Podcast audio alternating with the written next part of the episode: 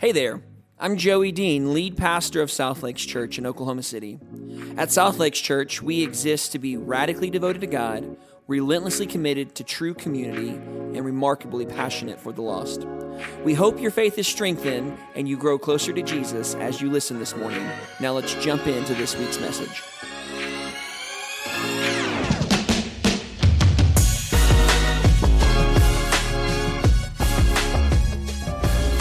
Well, good morning, church. Yeah, that crying kid during baby vacation, that's the pastor's kid. So, what do you do, right? So I guess it is what it is. So, hey, everyone doing well this morning? Ooh, okay. Well, I'll take your word for it, I guess.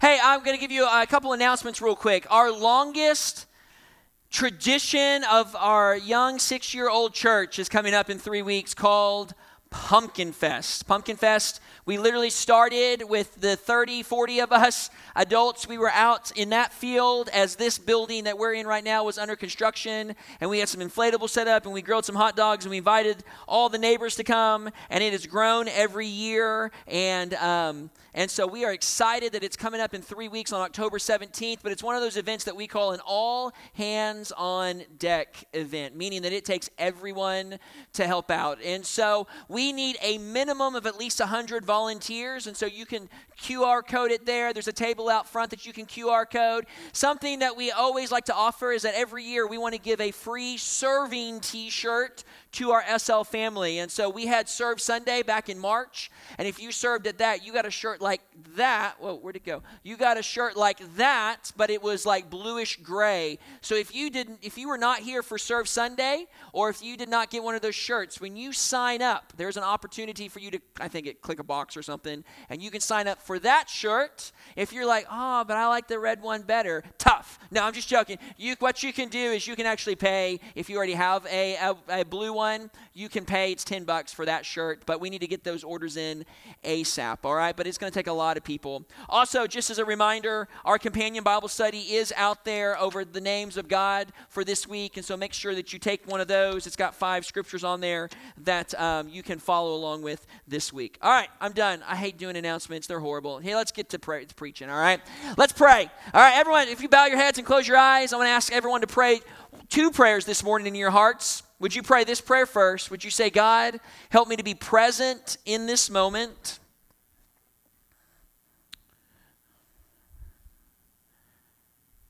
And then would you pray, God, will you speak to me personally this morning?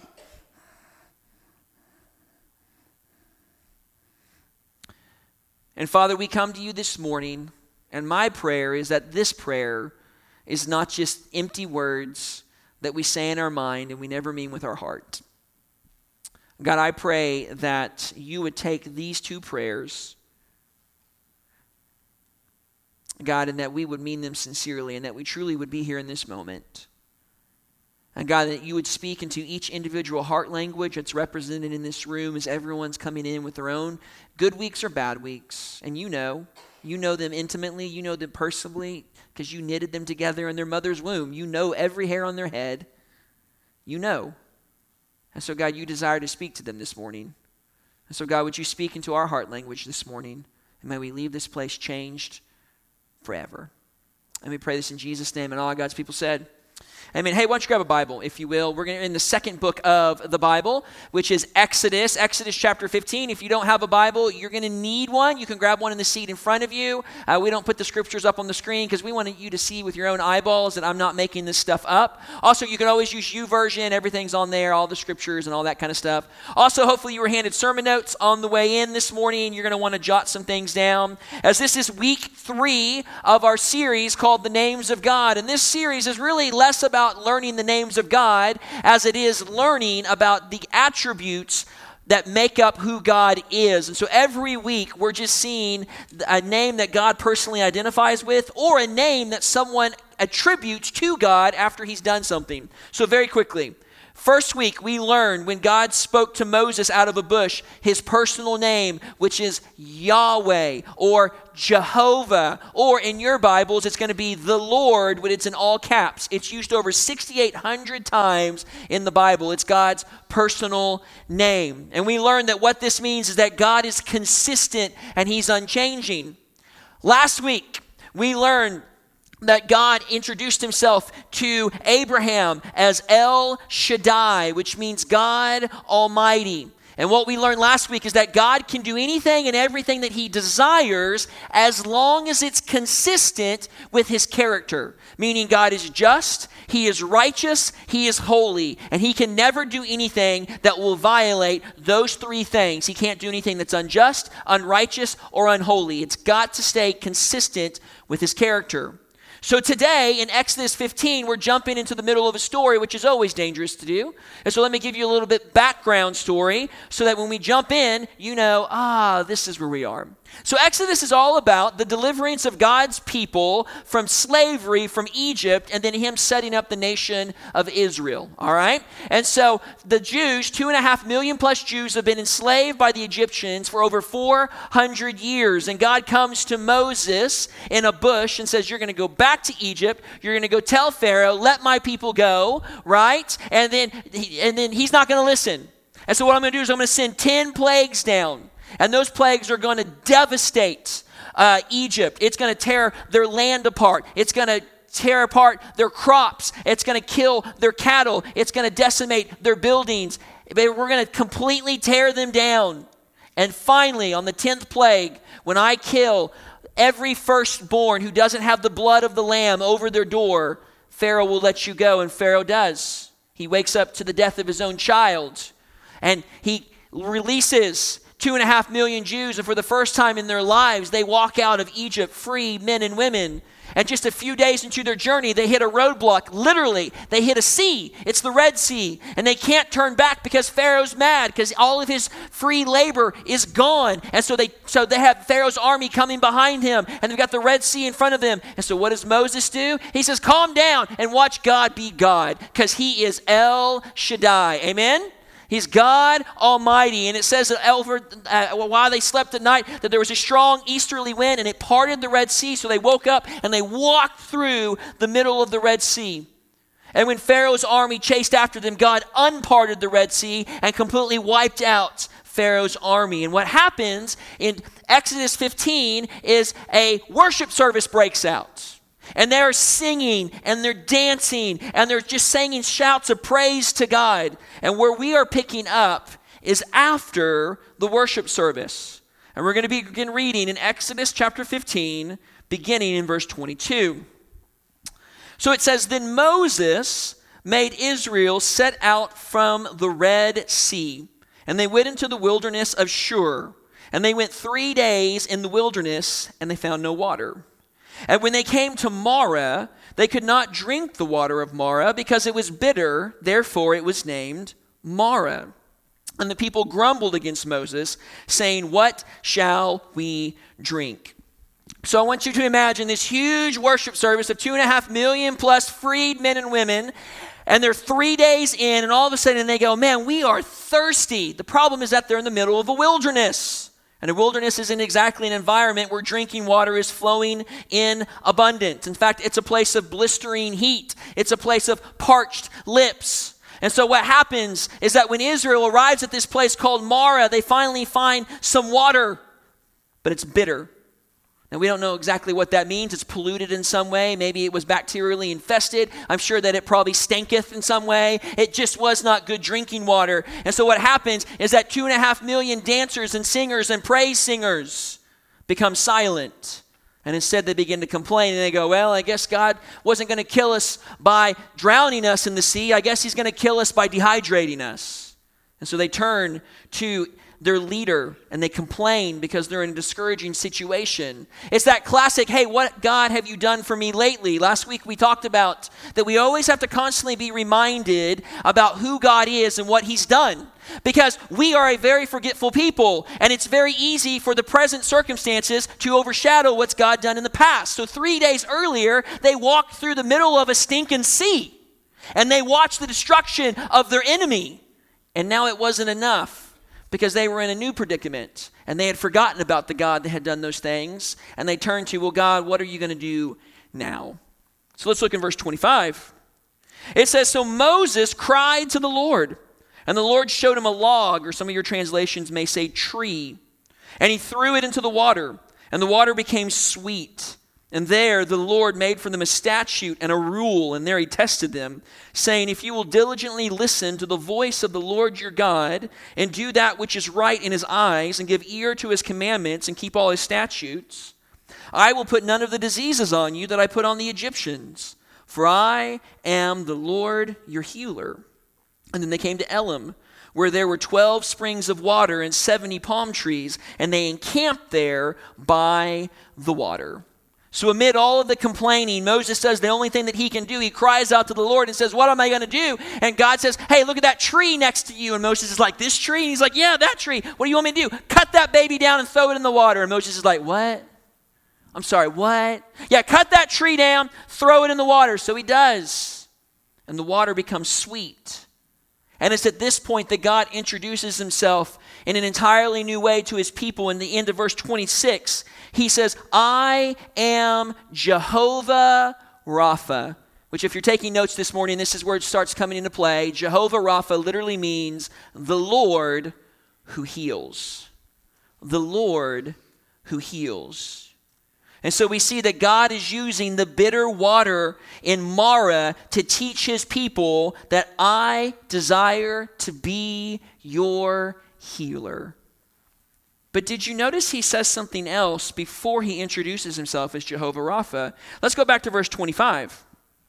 So Moses cries to the Lord. God says, Cut the tree down, throw it in the water. And then it says at the tail end of verse 25, it says, And there the Lord made for them a statute and a rule, and there he tested them, saying, If you will diligently listen to the voice of the Lord your God, and do that which is right in his eyes, and give ear to his commandments, and keep all his statutes, then I will put none of the diseases on you that I put on the Egyptians, for I am Jehovah Rapha so we see here that God seems to be linking two, what we would say, seemingly uh, non connectable traits together. And he connects together that I want to be your healer, but it's connected to obedience. So we see a connection that ties healing and obedience together. And God says, Listen, I want to heal you if you walk in accordance with my commandments and my statutes. And he uses the one example that the, that the Israelites would know very well. He says, Look at Egypt. If you follow me, what happened to the Egyptians will not happen to you. Okay, well, what happened to the Egyptians? Well, they did not serve God as the one true God. In fact, they believed in a pantheon of gods. There was gods for everything. Even Pharaoh himself was a God. And because of that, their heart had become corrupted and hard hearted, and they did not believe in Yahweh. And so, what does God do? Does He softens their heart by sending 10 plagues. Now, we don't have time to get into it, but every plague that God sends to, down on the Egyptians is a direct attack on one of the 10 gods that the Egyptians worshiped. And it's like God saying, You follow this God? Well, let me show you what a real God does. And He decimates what that God is supposed to be over. And He says, Listen, don't be like the Egyptians. I want you to be different. It's almost like God is teaching his people at Marah this. He's saying, listen, if you follow my teaching, then I'm going to heal your bodies, your emotions, your relationships, your circumstances. However, if you choose to walk in the ways of this world, like Egypt did, you remember Egypt, that place of bondage and captivity? Yeah, if you walk like them, then I cannot promise you that you will be immune from the world's diseases. Now, I am not a name it, proclaim it kind of preacher, so if you're here for that, I'm sorry, you're going to be leave this place very disappointed. Because when we read this text, God is not making a guarantee to his people that they will never get sick or that they will always be immune from disease. That's not what he's saying at all. In fact, God is actually not talking about sickness here, the sickness that might come with old age or with eating unhealthy or just with pollutants in the air and what it does to our bodies or whatever. God is talking about a sickness that comes from rebellion against His ways and His commandments. And that's different. Because believe it or not, there are diseases and there are sicknesses that can do way greater damage than cancer can, than diabetes can, than heart disease can, and, and shocker, than even COVID can. There are things that can do much greater damage than those things. Now, we say, well, whoa, are you saying God can't physically heal me? Absolutely not. He can absolutely heal you. He is El Shaddai. But when you read God's word, the number one thing you have to be careful not to do, and we really stink at this in the West, is you can't take a text out of context and make it be what you want it to be. You have to read it and say, what does it mean in context? Because that's the universal truth that transcends all of time. So, what is the burden of the text? What is God trying to say? And this is what God is trying to teach his people. If you, as my people, walk in the ways of the world, it will always lead to you having a sin sick soul. In fact, let's say that all together sin sick soul on the count of three. One, two, three. Oh, I love it. This part was like sin sick soul. This part was sin sick soul. I'm sorry. I'll do it with you. Here we go. One, two, three. Sin sick soul. I love it. And that's what God is saying. If you walk in the ways of the world, like the Egyptians did, then you will have a sin sick soul. Now, what is God meaning here? Well, he's simply trying to teach his people that there is nothing in this world that can offer us soul enriching satisfaction. Now, don't get me wrong, the world can offer us temporary satisfaction. For example, pornography does that. Like if I look at a computer screen, or if I look at my phone, or if I look at a magazine, then I can temporarily have physical satisfaction. The problem is that that will soon subside, and I will have to go back to the source for which my temporary satisfaction was founded. This world can bring us temporary joy. You can get a pay raise and you can be like, I'm going to go spend that money, money, money, money, money. But then what happens is that you elevate what you like, you go out to eat more, and all of a sudden that money, money, money, money, money doesn't satisfy you anymore, and you don't have as much joy, and all of a sudden you want more money. You can have a temporary sense of hope and say, well, this is what I'm going to find my hope in, and it may last for a little bit, and it will soon fade. See, here's the thing when our soul is sick with sin, it can do lots of things to us that we might not realize. Number one, did you know that sin can mess up your mind? It can really mess you up, guys. And let's not even get started on the emotional life. Like, you can be emotionally unhealthy when you have a sin sick soul. So let's just let's just land on that for a second, right? Let's just land on a, a, messed up life or a mind, I mean, or an emotional unhealthy life. Let's just what what can that lead to? Well, it can lead to destruction of relationships. It can lead to us making poor choices as individuals. Did you know that a sin sick soul can lead to financial repercussions? Where you can dig yourself such a big hole that you don't know if you can ever get out of?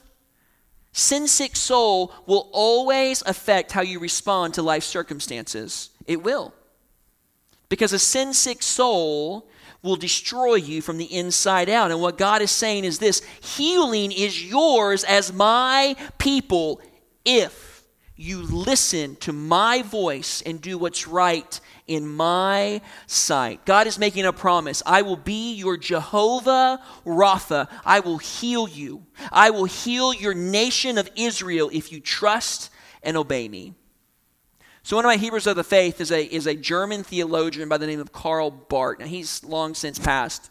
But he says this, and I think this is so true. He says, We live in a sick old world which cries out of its deepest need Heal me, O Lord, and I shall be healed all men and women, whoever and wherever and whatever and however they may be, there is a longing need to be healed. Let's churchify this a little bit. There's a God sized hole inside of every person that only God can fill. That's what Karl Barth is saying here. And I agree. There's a lot of people on planet Earth now, right? A lot.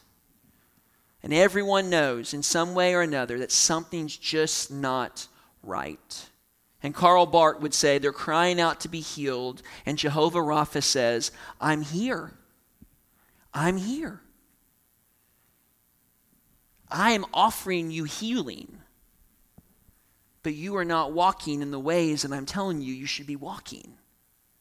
Now, word of caution here, you got to be very careful that we don't treat what I'm saying here as, hey, God, if I scratch your back, then will you scratch my back? Like the more obedient that I get, does that mean that the less bad things will happen with me? Because the reality is that the Bible never says that, right? You can completely walk closely with the Lord. You can completely trust Him. You can be walking in complete obedience, and you can still experience suffering. You can still experience trials. You can still experience all of those things which leads us to the question well, then, what is exactly is the purpose in the lives of God's people of suffering and trials? What's the purpose of it? I want you to see something. Go back to your Exodus 15 passage.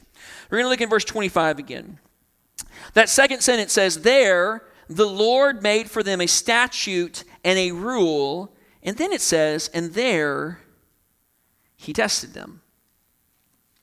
That's interesting. Let's play the what if game. What if after three days they come to Moses and they go, Hey, we're thirsty? And Moses is like, Well, hey, we're coming up on the, the area of Marah. There's a, there's a spring there. And when they get there, it's not bitter, it's, it's, it's sweet. And they just, they consume the water. What if no tree had to be cut down? What if God didn't have to flex his muscles and show that he was El Shaddai and sweeten those bitter waters? What if God never would have had the opportunity to teach them that obedience and healing go hand in hand? What would happen?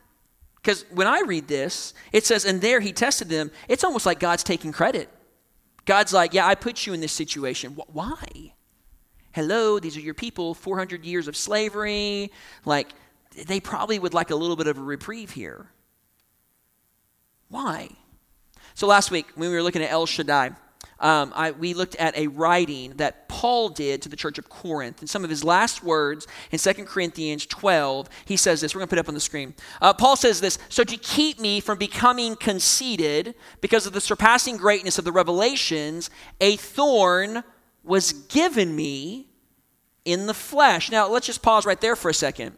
Now, theologians argue back and forth on what's this thorn in the flesh? It, it, it, is it is it someone that literally is following him around and causing uh, turmoil in all of Paul's ministry? Some people think that it was his eyes. Paul definitely had bad eyesight. Was it glaucoma? Was it cataracts? We don't know.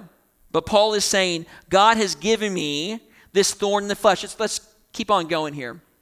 A messenger of Satan to harass me, to keep me from becoming conceited. So, three times I pleaded with the Lord about this, that it should leave. And so, this is what God's response was but God said to me, My grace is sufficient for you, for my power is made perfect in weakness. Therefore, I will boast, this is Paul saying, all the more gladly of my weaknesses, so that the power of Christ may rest upon me. So Paul says, Listen, God, I know that you gave me this thorn in the flesh, and I hate it. And I want you to remove it. In fact, he says he begged him three times to take him away. But what we see in the text is that God provided the thorn in the flesh to remind Paul hey, buddy, you need to trust me. You need to turn to me. You need to lean on me. Why would God lead his people to the land of Marah? Well, I'll tell you why. It's the same reason that, that there's troubles and, and suffering or, or, or uh, trials that happen in yours and my life if you're a believer this morning. The Maras of life, guys, are meant to do one thing it's meant to drive us closer to Jesus. So, the bitterness of life, when you are just up against the, the Red Sea is in front of you and Pharaoh's army is behind you and you literally don't know what to do anymore, those moments are meant to drive you closer to Jesus. Let's keep playing the what if game. What if a child of God never experienced any trials? And what if a child of God never experienced any headache or heartache and everything just always went as as my as my grandma would say hunky dory? Like what what would happen if that would always be the case? Well, I would say that that believer would never turn to God. Because after all, their eternity is secure and life is just grand. And they would become harsh and they would become untender to those around them. I would argue that they would grow maybe brutal and coarse and hardened of heart. But worst of all, they would never learn to trust Jesus in their daily life. because life is going really well. And you go, I don't think I like this sermon, Pastor. It's kind of like spades. So I love spades. I mean, I love spades. My dad um, taught me at a young age uh, how to play spades. Uh, my dad taught me how to count cards, which people hate that. My dad was that player where when you got down to a handful of cards, he would look at you and say, Hey, why don't you just play your three of clubs? And they would hate it because that's what they would play. And I used to sit back and go, oh, I'll never be that guy. And now I am that guy because my dad taught me how to be that guy. And so I'm, I'm the jerk that no one plays spades with anymore. So I have spades on my phone. In fact, every night I play a couple, two or three rounds of spades. I'm laying in bed, I open up spades, and it just kind of calms me down. It helps me shut down from the day. Um, and the thing is that when I play spades on my phone, I take wild like chances. So, like, for example, we may come around and it's my turn and I'll go blind nil. So, if you don't know spades, blind nil is simply saying this I haven't looked at my cards yet, and I'm going to say that I'm not going to win any tricks or I'm not going to win any cards. And so, when I do that, the cards will flip over and there may be an ace of spades there. Now, in spades, ace of spades is the highest card. Like, you know, it, will, it always has to win. Well, you can't you cannot win a card because you have the highest card. So, you know what I do when I play on my phone? I reset the game and I start over again. I do. Do you know why? Because I'm in control. Because the three partners that I'm playing with are people made up on my phone. Seriously, I, I, I, pray, I, I play with Oprah and, and Watson and Ed. That's what the three players that I play with. I don't know why I named those three players. I did a long time ago. They're not real. And so I can reset. Now, if I'm playing in real life, so one of my best friends in the world is Mike Denton. He's over here.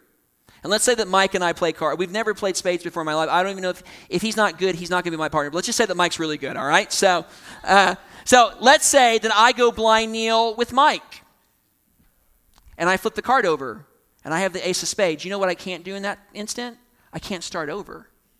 Do you know why? Because I'm in the midst of the game. And I have a partner. And I'm, we're playing against real people. See, there's consequences right? I, I, just can't push reset. But if I lived my life where I could always hit reset when things were going wrong, I would never need God because I'm in charge, because I've got this. Because on my phone, I can hit back and say new game, and there's no consequences. There are consequences in life. There are times when we are thrown curveballs. And why? Because God is throwing them at us. Why? Because He wants us to learn to lean into Jesus, to lean into what he's doing. One of the greatest benefits in a believer's life in walking through difficult times, learning to lean into the Lord, to walk in obedience, to experience Jehovah Rapha is this, is that it produces the fruit of the Spirit in your life.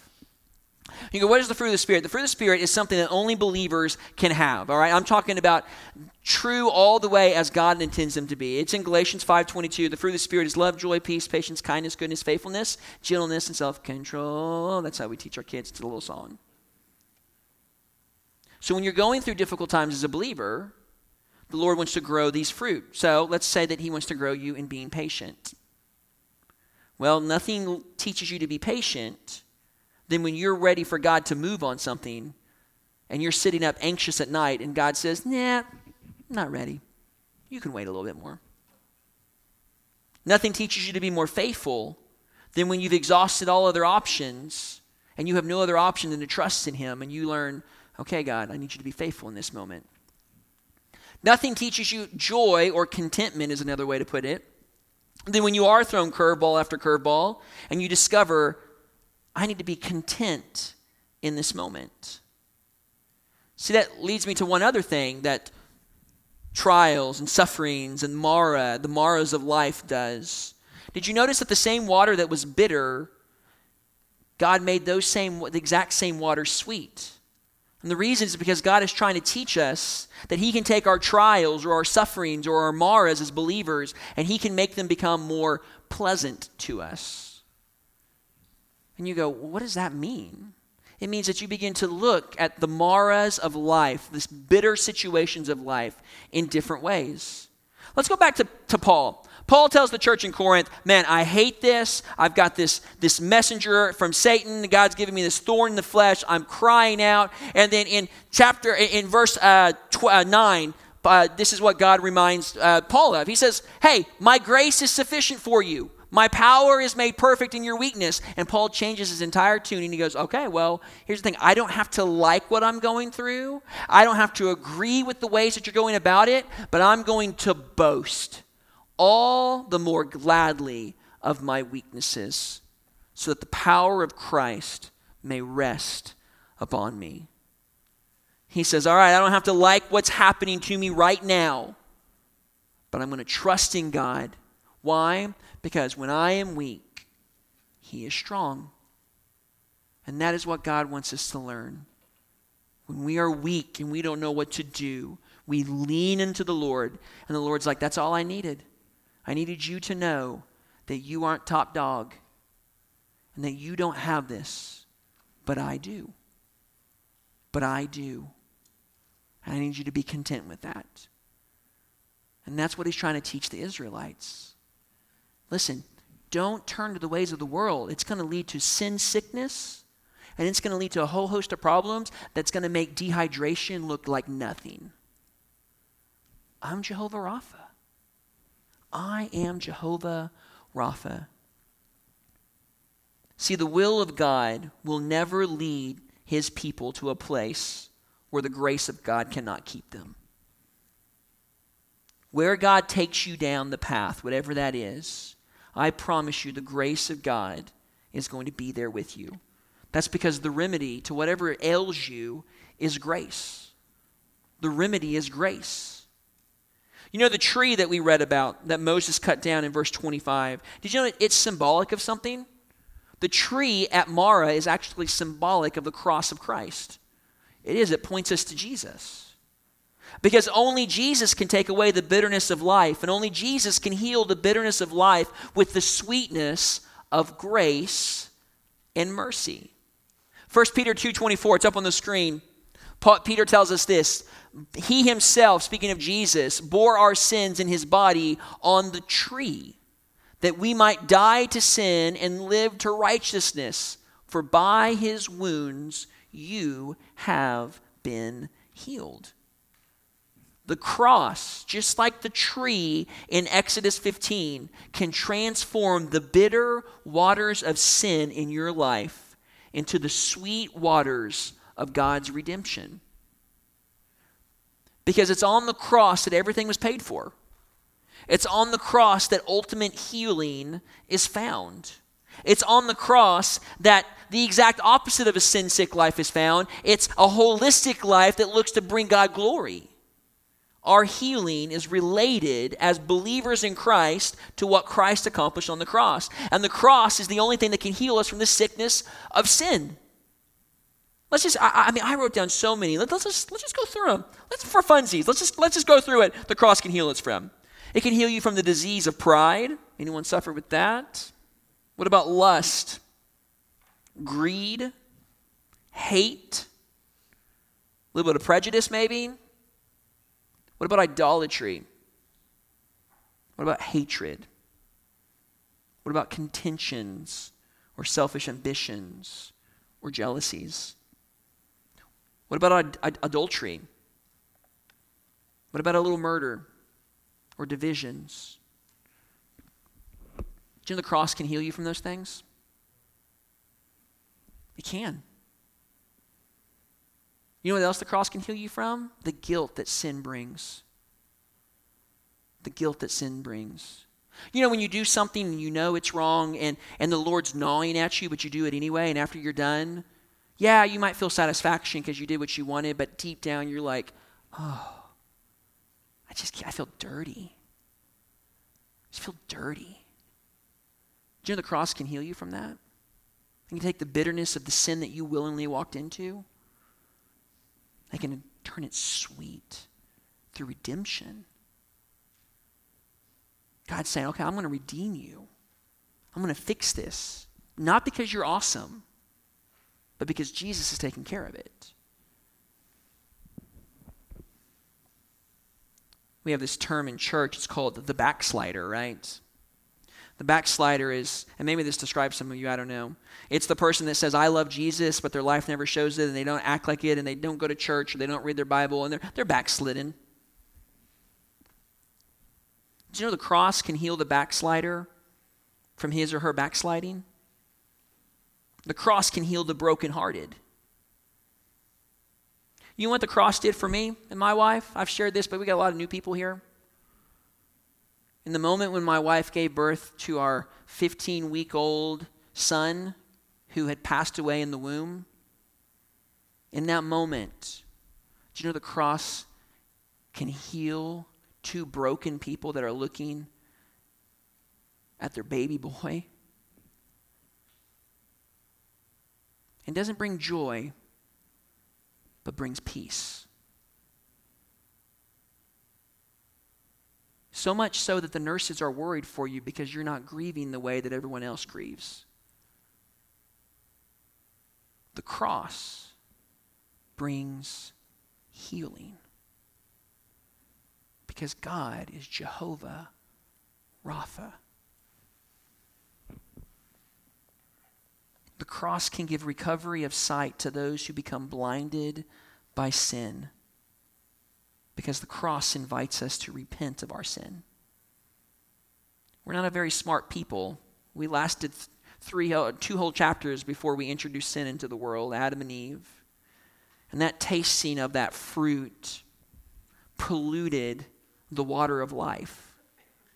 And the problem is that that polluted water now spreads like a disease all throughout humanity, and we keep drinking it. And it's more bitter, and it never fully satisfies. And we always want more.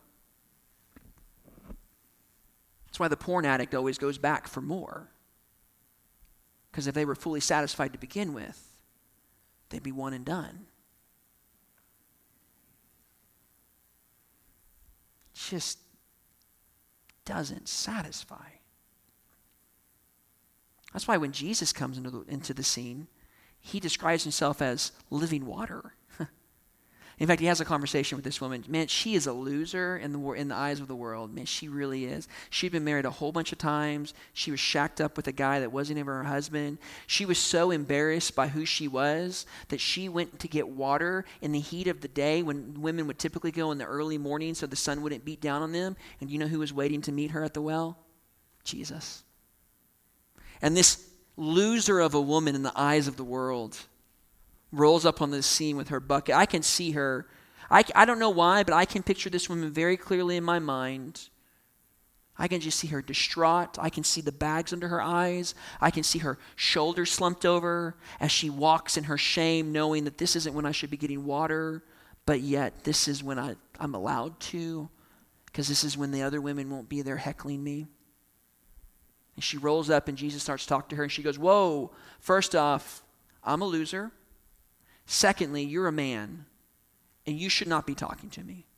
And Jesus is like, listen, I, let's talk. And Jesus says this in John chapter 4. Jesus says to her, Everyone who drinks of this water will be thirsty. Again, he's speaking of the water in the well. But then Jesus says this life giving statement. He says, But whoever drinks of the water that I will give him will never be thirsty again. The water that I give will become in him a spring of water welling up to eternal life. See, the tree that Moses threw into the water, that made the water sweet, it points us to Jesus. Because Jesus is the one who makes it possible for Jehovah Rapha. Because he's taken all the punishment, he's taken all the shame, he's taken all the sin, and he's paid for it. So, what do we do with this? Like, all right, I thought we were Jehovah Rapha. I thought we were going to talk about healing from cancer and, and, all this. And you know what? God can do all that stuff. But when we read it in context, context says that Jesus is way more interested in healing what's inside. Who cares if Jesus heals you of your cancer if, your if your soul rots in hell? Who cares? So, what, you can boast for another 40 years? So that you can stand before the Lord someday in judgment and say, Well, depart from me, I never knew you. God's like, Listen, healing from cancer is easy. Breathing life into dead man's bones, now that's a miracle. That is something that only God can do. Because I am Jehovah Rapha. So, what do we do? What do we do? You're sitting here, let's say you're a believer, and you're in the middle of a Marah situation, the bitterness, and maybe you are bitter because maybe you're like the, the children of Israel. You're just you're just complaining. What do you do? Well, I think we go back and we see how Moses handled it because I think Moses handled it really well, actually. I, I, don't know if I could have ever done any better than Moses. Moses was a very godly man who knew what to do. So, the first thing that we do when you're faced with Marah is this take your case to God in prayer. That's the first thing Moses did. He's got two and a half million people whining to him. And so he cries out to the Lord.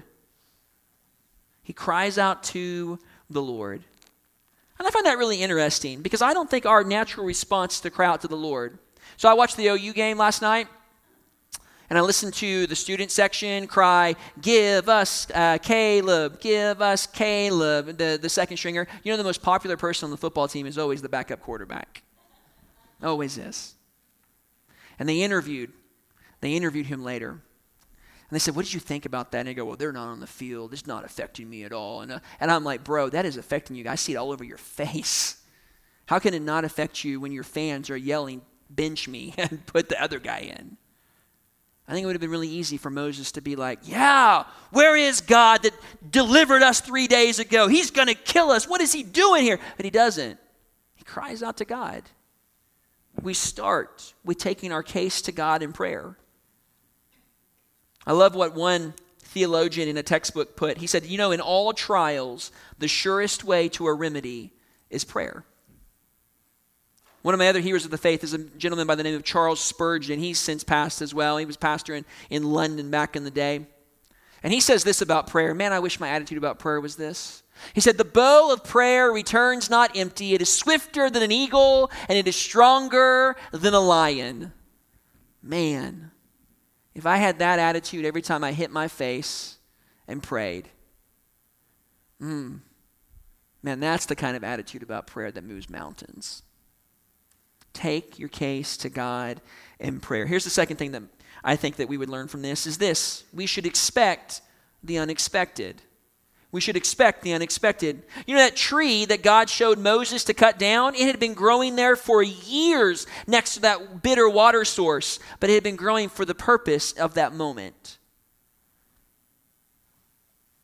May I suggest that God has a remedy for all of our troubles before they ever happen to us?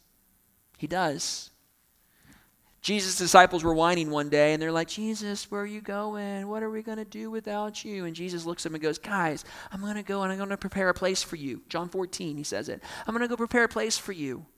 I'm going to get heaven ready for you. Do you think that if Jesus is taking all this time to prepare a place for us in eternity, doesn't it make sense that he's probably prepared the path that he's placed us on as well?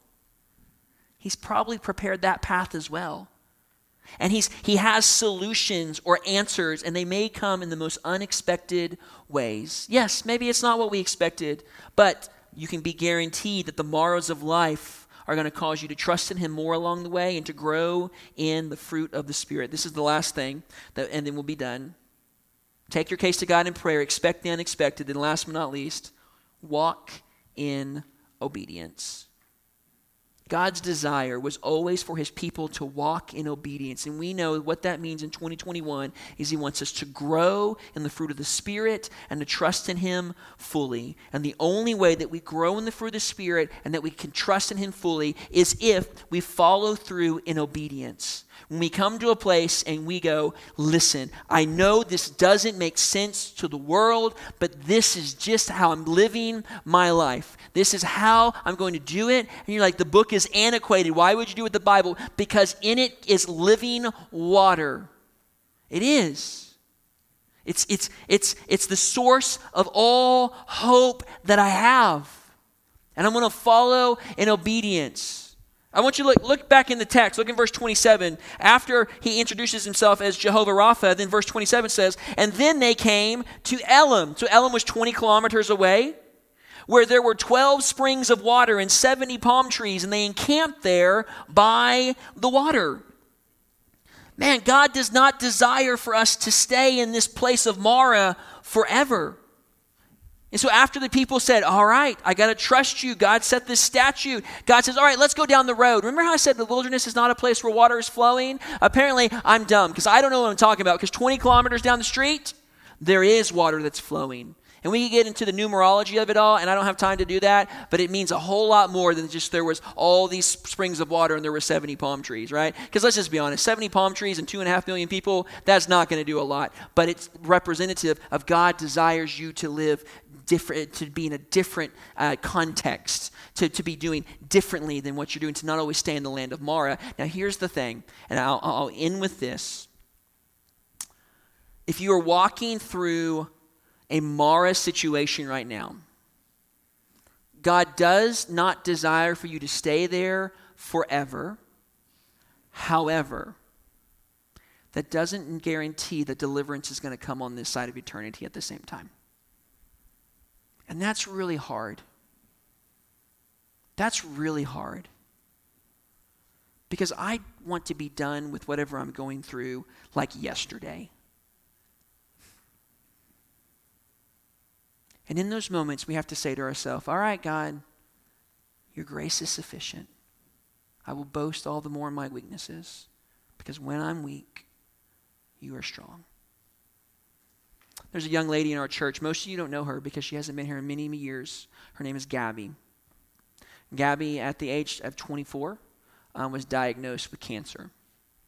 She's been fighting that battle now for, Jeremy, what, three, four years now? Yeah. Gabby is a very godly young woman. She helped start the church.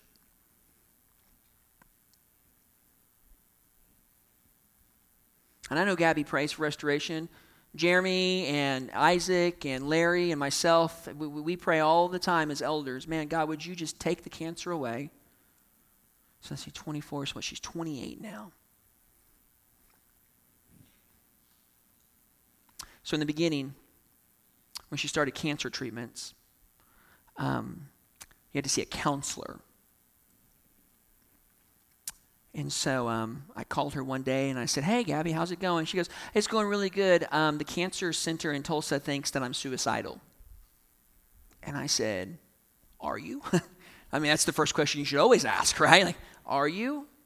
She goes, No. And I go, Well, why would they think that? She goes, Well, the counselor that they got me meeting with was asking me about, you know, just my feelings on things. And I, I, I told them, you know what, I don't want to die, but it's okay if I do. And they thought, this girl is suicidal. And so there was a laundry list of questions that came after that. She had to explain herself. And her counselor was not a believer. Still could not wrap their minds around how a 24, 25 year old young lady who was on the doorstep of, of, of death at that point. They didn't know how much longer she was going to last. Like, they didn't. How could you say that? She finally said, Can you just give me a Christian counselor? Like, they're not going to understand anything that I say from this point forward. If you think I'm suicidal with just saying I'm okay with going home. See, Does Gabby want to be healed of cancer? Oh, absolutely. She's engaged. She's going to get married this March. I get to do the wedding. I thought Gabby was going to be dead three years ago. I'm serious. And God keeps sustaining her. But Gabby knows healing will come. Would she prefer for it to come in the miraculous of cancer's gone and she can live another 40, 50, 60 years? Absolutely. But Gabby knows that ultimate healing will come on the other side where death cannot touch her and sin and sorrow do not exist. God does not desire to keep us in Marah forever. He wants us to go down the road to Elim. But if He chooses to keep us there, His grace is sufficient in all things. And in my weakness, in my Marahs, I will boast, not because I'm happy, but because when I am weak, he is strong. What Marah are you facing today? God is Jehovah Rapha. He is the healer. But He desires for you to walk in obedience because it's the best way. Let me pray for you. Father, I come to you in the mighty name of Jesus. And I pray for every person in this room. It is impossible for all of us to know everyone. It's impossible me to know what type of Marahs everyone's walking through right now. But Father, I do know this. If they are believers this morning, if they have placed their faith and trust in you, God, I know that you promised that your grace is sufficient to carry them through that time. That because of what Jesus did on the cross, you can take the bitterness of what we're going through and you can make it sweet. Doesn't necessarily mean we have to like it, God. But God, we can learn to trust in you, to lean into you, to grow to look more like you. So, Father, I pray for my brothers and sisters in Christ who are walking through Marah's type situations right now. I pray that today would be a reminder that God's grace is sufficient in all things. That if they are bitter because there just seems to be no relief in sight, God help them to internally think to themselves, man, how much am I leaning and trusting into the Lord? Or how much am I trying to do on my own power? Father, I pray for those that might not have a relationship with you they literally never knew that Jesus died on the cross for their sins. Maybe they've always known something just wasn't right. Something was just off. That the things that this world has offered them just it doesn't seem to satisfy deep down inside what's wrong. God, I pray that today would be the day that they trust in you as the ultimate Jehovah Rapha, as the one that can heal their soul as the one that can make sweet their life that sin is making sour right now. Father, I pray that they would just cry out to you and they would say, God, I am a sinner. I've done wrong, but God, thank you for sending Jesus to die for me, paying the price for my sin. Come live inside of my life be king of my life. So, church, with your eyes closed and your heads bowed, I'm going to ask you just two questions. Number one, if you're a believer this morning and you're going through the Amara type situation, what's your response? Is it one of trust or it's one of bitterness? If it's trust, I would encourage you to just say thank you. thank you that His grace is sufficient to carry you through what you're going through. If you're in the midst of bitterness right now, would you ask Him to continue to remind you?